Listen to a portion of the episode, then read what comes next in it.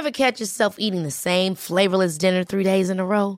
Dreaming of something better? Well, HelloFresh is your guilt-free dream come true, baby. It's me, Kiki Palmer.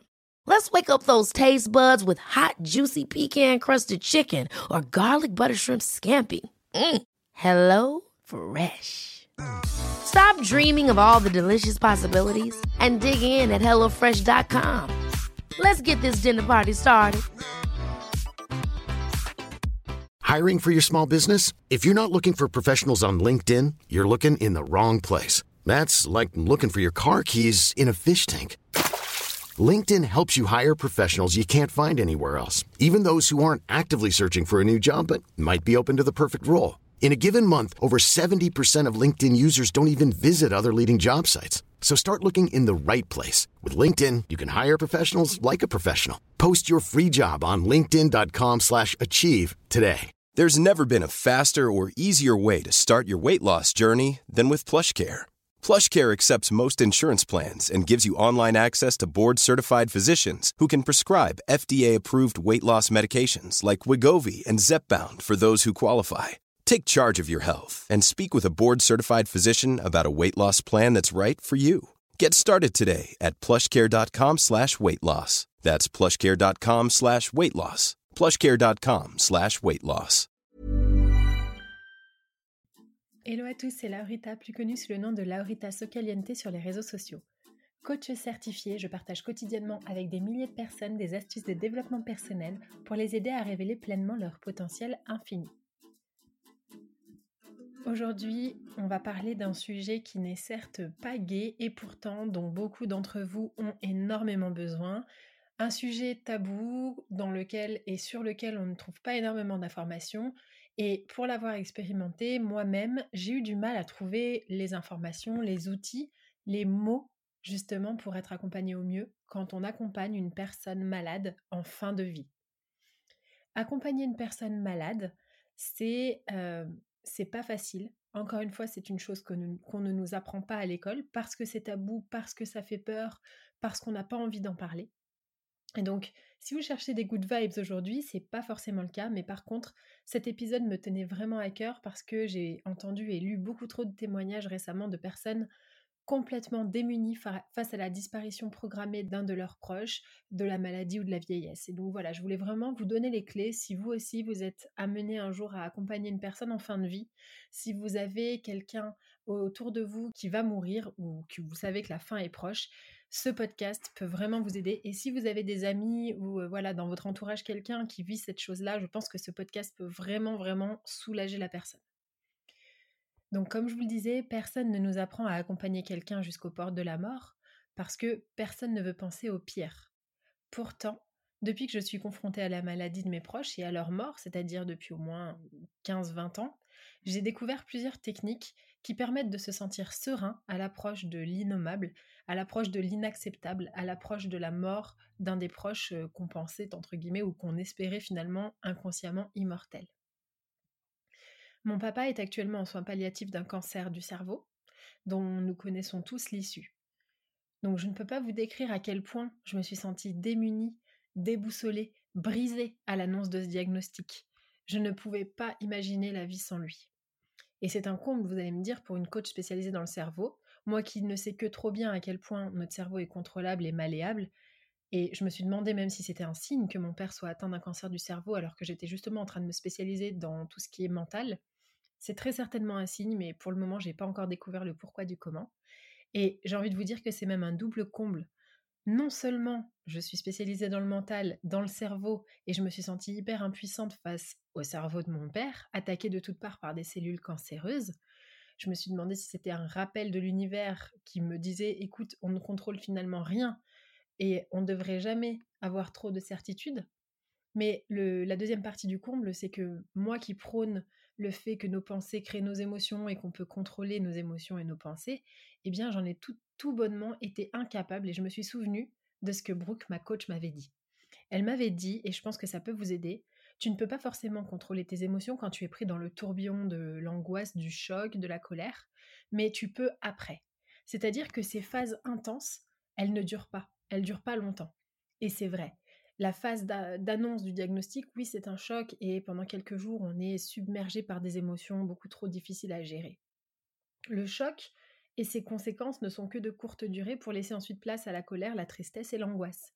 Et à ce moment-là, il est possible de reprendre le dessus et de contrôler de nouveau ses pensées et c'est exactement ce qui m'est arrivé. Accompagner une personne en fin de vie, c'est vraiment pas facile. D'abord, il y a une partie euh, physique et simplement dépendance du proche en fonction de ce qui lui arrive, hein, bien sûr. Et donc, il va commencer par dépendre de vous. Et vous allez peut-être même devoir lui faire sa toilette, devoir changer ses couches. Et franchement, c'est pas quelque chose qu'on imagine faire dans sa vie, de changer les couches de son père, de son frère, de son grand-père, etc. Puis il y a aussi le niveau psychologique. Je pense que c'est absolument nécessaire de se faire suivre, nous aidants, accompagnants. Certaines de nos angoisses ne feraient qu'empirer l'état de nos proches si on les leur confiait, alors il faut aller se déposer ailleurs. Et ailleurs, ça peut être dans l'oreille d'une personne que vous connaissez bien, euh, d'un ami ou d'un proche, mais ça peut aussi et surtout être dans l'oreille d'une personne extérieure, d'un professionnel, pour justement vous aider à avoir des outils que vos proches n'auraient pas forcément. Donc c'est ce que j'ai fait.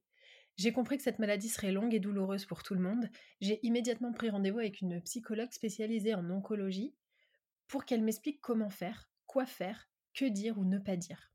Je vous recommande donc chaudement de vous entourer parce que c'est ainsi que vous garderez la tête hors de l'eau. Et aujourd'hui, je vais partager avec vous tout ce qu'elle m'a expliqué, telle une introduction si vous n'avez pas encore sauté le pas de vous faire accompagner. Donc, il existe déjà plusieurs étapes pour une personne en fin de vie. Si vous ne savez pas à quoi vous attendre parce que vous n'avez jamais vécu ça, là, c'est vraiment, je parle par exemple du cancer, mais il y a aussi d'autres maladies dégénératives. Mon grand-père a été atteint de la maladie de Charcot, c'est une maladie sur le long terme qui, petit à petit, les nerfs ne fonctionnent plus. Donc voilà, ces maladies long terme, et c'est pareil pour la vieillesse d'ailleurs, ça passe généralement par ces étapes-là. D'abord, ça commence soit par un choc, par exemple un AVC ou autre, ou par une dégradation plutôt lente.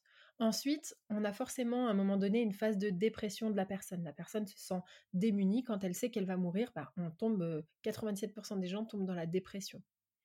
Ensuite, on tombe dans la dépendance dont je vous parlais tout à l'heure. Ils deviennent dépendants parce qu'ils ne peuvent plus soit s'habiller, soit s'alimenter, soit se déplacer seuls. On passe aussi du coup par l'incontinence et tout ce qui va avec. Dans un dernier temps, je dirais, il va y avoir le coma et les adieux. Donc voilà, ce sont des étapes auxquelles il faut se préparer parce que ben, elles peuvent arriver plus ou moins vite. Parfois ça se passe en quelques jours, parfois ça se passe en quelques années et parfois ça se passe en quelques décennies. Premièrement, sachez qu'il existe une phase de pré-deuil. La phase de pré-deuil, c'est en fait qu'on va s'imaginer euh, une fois que la personne est partie. On va imaginer notre vie sans cette personne et forcément ça va faire augmenter et remonter des émotions hyper fortes, hyper tristes, hyper désagréables, puisque on va s'imaginer sans la personne alors qu'elle est encore là. Ensuite, le conseil qu'elle m'a donné et qui je trouve est le, vraiment le plus important, que moi je n'avais pas du tout pensé à faire ça, c'est le fait de poser des questions à votre proche plutôt que de lui répondre de façon positive. Je vous donne mon propre exemple. Mon père, lui, me disait, ben voilà, c'est difficile, je peux pas faire grand chose, etc. Et moi, par euh, habitude, parce que j'ai l'habitude d'être plutôt dans un mindset positif, je lui disais, oui, je comprends, ça c'est difficile, mais tu vois, il y a ça que tu peux faire, il y a ça qui est cool, il y a ça qui est encore bien, etc. Et je pense que ça le plombait plus qu'autre chose, en fait, d'essayer de, me faire part de sa détresse et que je lui réponde, mais oui, mais t'inquiète, il y a ça, il y a ça qui va bien, il y a ça qui va bien. Au lieu de ça, elle m'a conseillé, et je vous garantis que ça marche beaucoup mieux, de poser des questions à mon père. Donc vous posez des questions à vos proches du type Ok, qu'est-ce qui te ferait te sentir bien? C'est vrai que c'est difficile, ça doit être vraiment pas facile, je ne peux qu'imaginer. Du coup, qu'est-ce qui adoucirait un petit peu ton quotidien De quoi tu aurais besoin? Qu'est-ce qui te fait envie aujourd'hui? Si tu n'as pas d'envie, ok, peut-être qu'on pourra en reparler demain, etc. etc. Donc vraiment, se, poser, se positionner comme une oreille attentive qui écoute qui, valide ce que la personne en face est en train de nous dire et de lui poser des questions pour justement que lui puisse se déposer pour que la personne puisse parler. Troisième élément important, c'est de faire en sorte quand même d'adoucir entre guillemets la vie de la personne en fin de vie et de lui apporter des petits plaisirs quotidiens. Ça peut être lui offrir un petit cadeau, ça peut être lui préparer un plat qu'il aime bien ou la faire rigoler, enfin ça peut être n'importe quoi tant que les petits plaisirs quotidiens lui font penser à autre chose. Ensuite, et ça c'est une chose que je n'ai pas encore réussi à faire, c'est d'aborder la fin de vie avec la personne.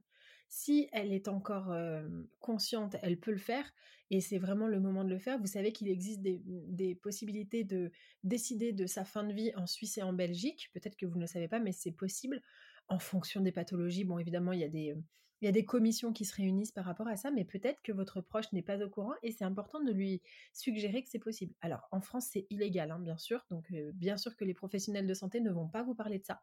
Moi, je vous en parle, je ne connais pas votre avis sur l'euthanasie ou sur justement ces processus de fin de vie. Chacun a son avis, mais je vous dis simplement que ça existe. Autre point vraiment qui, à mon sens, est le plus important, c'est de dire tout ce qu'on a sur le cœur écrire si vous n'êtes pas à l'aise avec le fait de le dire.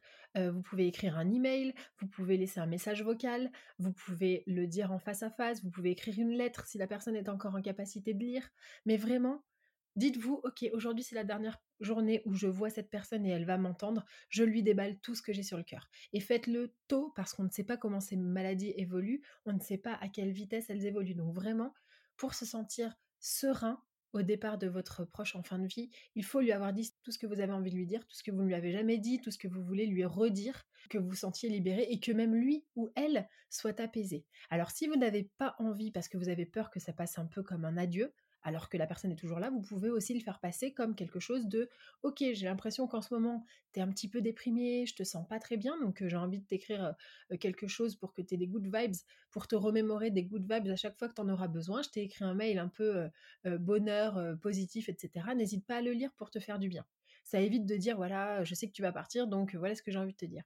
Autre point important, c'est de se garder à soi-même des moments de qualité, des moments où on prend soin de soi. On ne peut pas aider quelqu'un, que ce soit physiquement ou psychologiquement, si soi-même on est au fond du seau.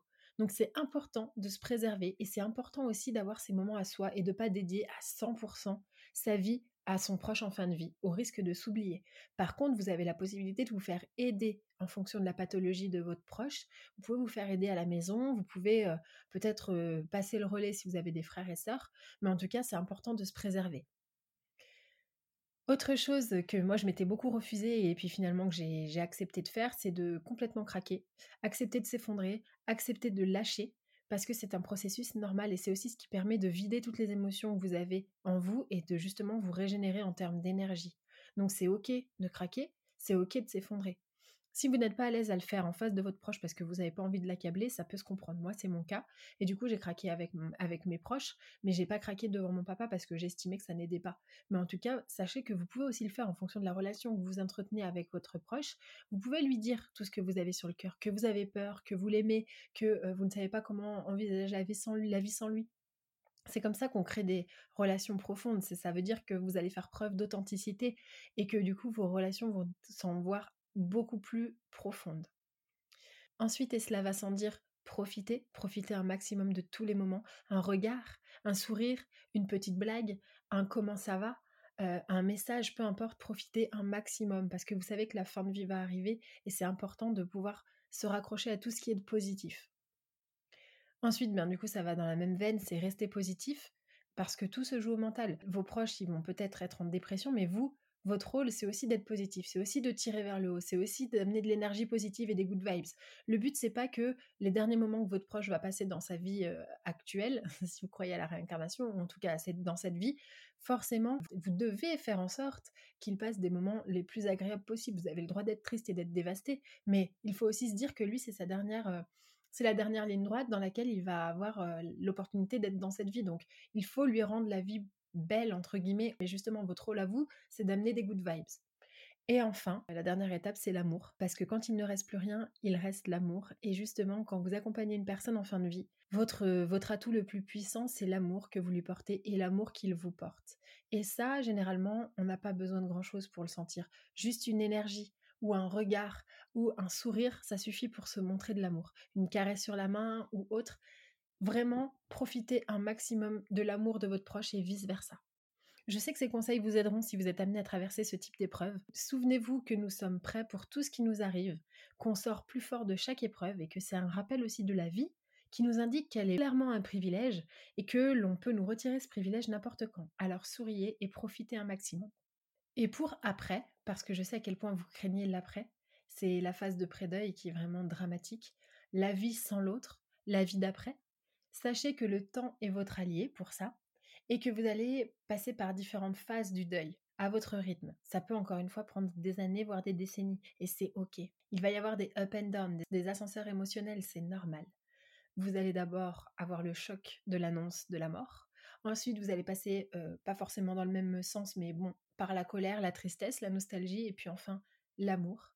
Et quand on est préparé à ces étapes, quand on sait à quoi s'attendre, on n'est pas étonné et on se laisse et on s'autorise pleinement à ressentir ces émotions. D'ailleurs, un podcast qui s'intitule Se remettre de la perte d'un proche vous attend pour l'après, parce que forcément, si votre proche est en fin de vie, ça va arriver. Et dans ce podcast-là, vous allez entendre justement un tout autre discours. Euh, je vous ai expliqué comment ça se passe au Mexique parce que vous savez qu'ils célèbrent les morts plus que de les pleurer.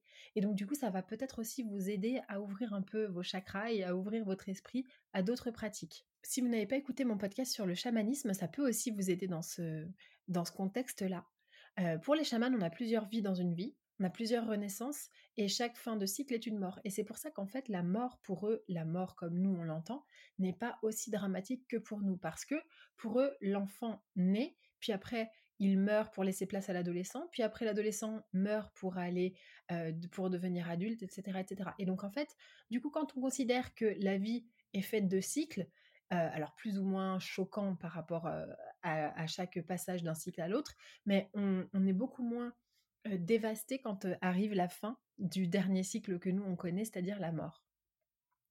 Quand il n'y a plus de mots, il ne reste entre guillemets que la tendresse. Accompagner la mort, c'est aussi accompagner la vie, parce que vous le savez, la vie n'est pas opposée à la mort, c'est un processus qui intègre des naissances et des morts. Donc dans la vie, quand on commence à mettre un enfant au monde, on sait qu'il va mourir à un moment donné. Et au-delà du chagrin, il y a aussi, je pense, vous me direz ce que vous en pensez, mais je trouve qu'il y a aussi une porte d'accès à une autre dimension. Celle, vous savez, de l'immortalité finalement, de l'âme en tout cas. Parce que, ok, votre âme, elle est dans votre corps actuellement, mais comme le disait, bah, je crois que c'est Rafiki dans le royaume, il vit en toi. Et c'est vraiment ça. Nos proches vivent en nous. Et c'est à nous de les faire vivre en fait. C'est pas parce qu'ils sont morts et que on ne peut plus interagir avec eux comme on l'entend qu'on ne peut pas interagir avec eux dans une dimension un peu plus spirituelle. Donc vraiment, il y a une dimension plus large. Et d'ailleurs, chaque personne en fin de vie se rapproche bizarrement à la spiritualité. Quand on sait qu'on va mourir ou quand par exemple vous êtes dans un avion, il y a d'énormes turbulences et que vous avez l'impression que vous allez mourir, ben, vous allez essayer quelques prières alors que vous n'êtes pas du tout spirituel. Donc c'est bien que ça vous ouvre une porte plus grande et plus large. Faut aussi se dire que quand on accompagne un proche en, fin de vie, la vérité est importante. Je pense que c'est mauvais de mentir aux proches. Déjà d'une part parce qu'il le sait très bien qu'il va mourir, donc ça sert à rien.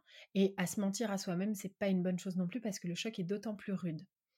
Il faut oser dire la vérité. Si la personne vous dit je vais mourir, ne lui dites pas euh, oui ou non, dites-lui comment tu te sens par rapport à ça? Vous ne le validez pas, vous lui posez simplement des questions.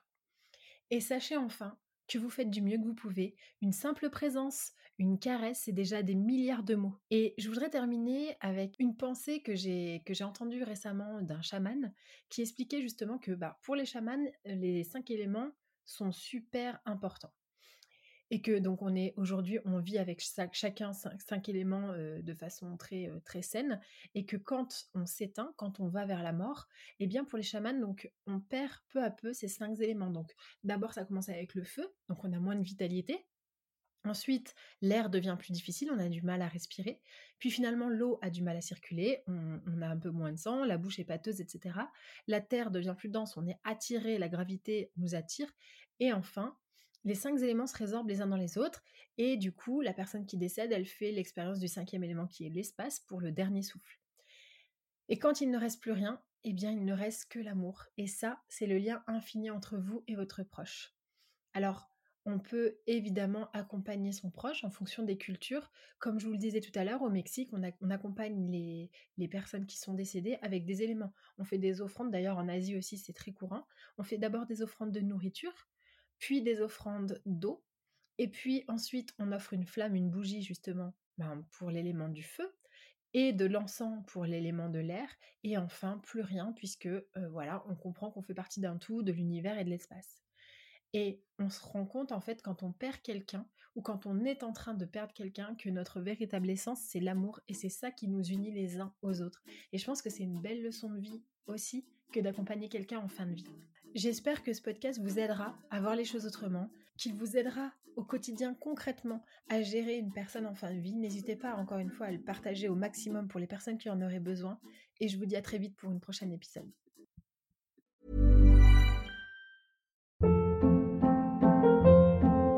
Hold up. What was that? Boring. No flavor. That was as bad as those leftovers you ate all week. Kiki Palmer here, and it's time to say hello to something fresh and guilt-free. Hello Fresh. Jazz up dinner with pecan-crusted chicken or garlic butter shrimp scampi. Now that's music to my mouth. Hello Fresh. Let's get this dinner party started. Discover all the delicious possibilities at hellofresh.com.